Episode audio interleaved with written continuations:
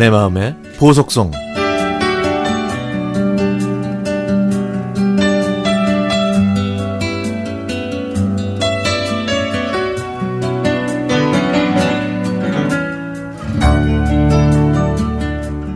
그녀와는 6년 동안 초등학교를 같이 다녔고 부모님들과 친하게 지내셨던 동네 친구입니다.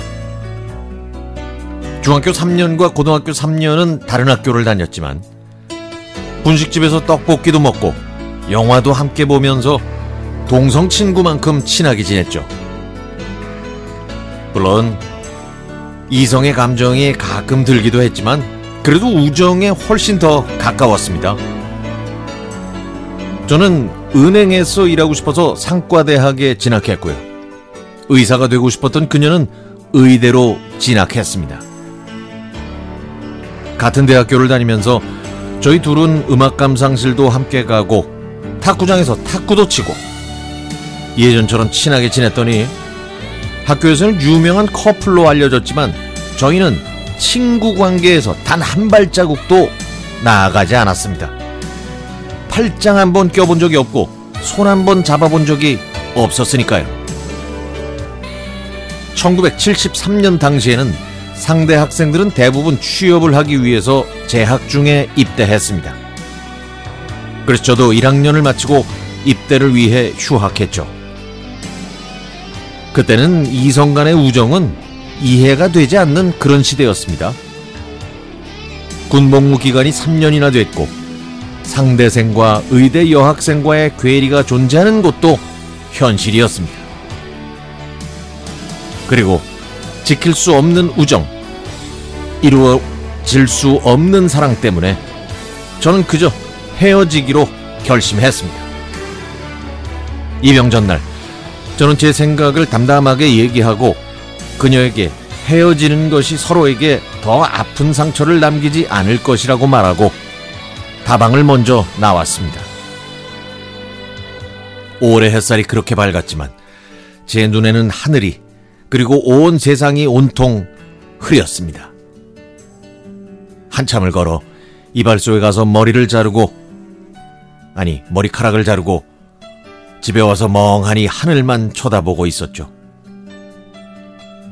세월이 흘러 제가 결혼하기 전날 그녀가 꼭 할 얘기가 있다면서 헤어진 곳에서 만나자고 연락을 해왔습니다.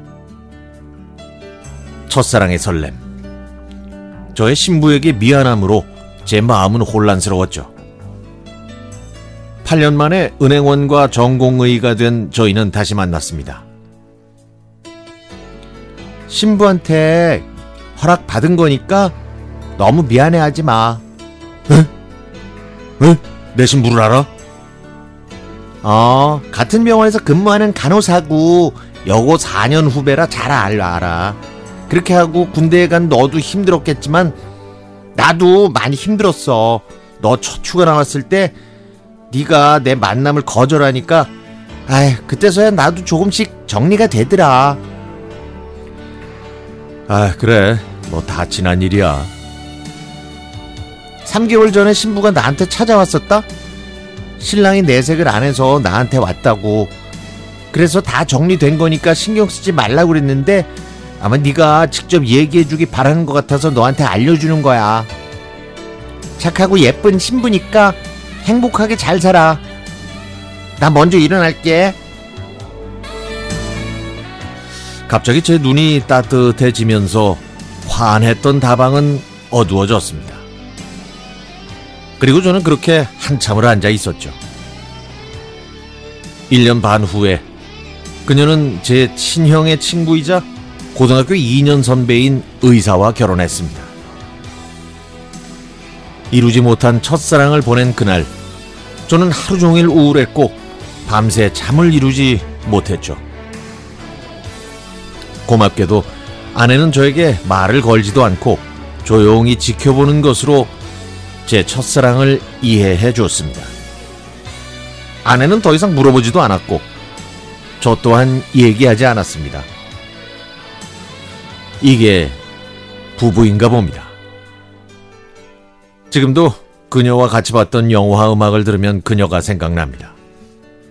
산부인과 의사인 그녀도 제 여동생이나 누나가 가면 제 안부를 꼭 물어본다고 하네요.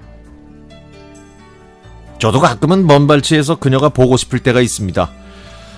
어린 시절부터 이어져 온 그 첫사랑의 기억은 쉽게 잊혀지지 않으니까요.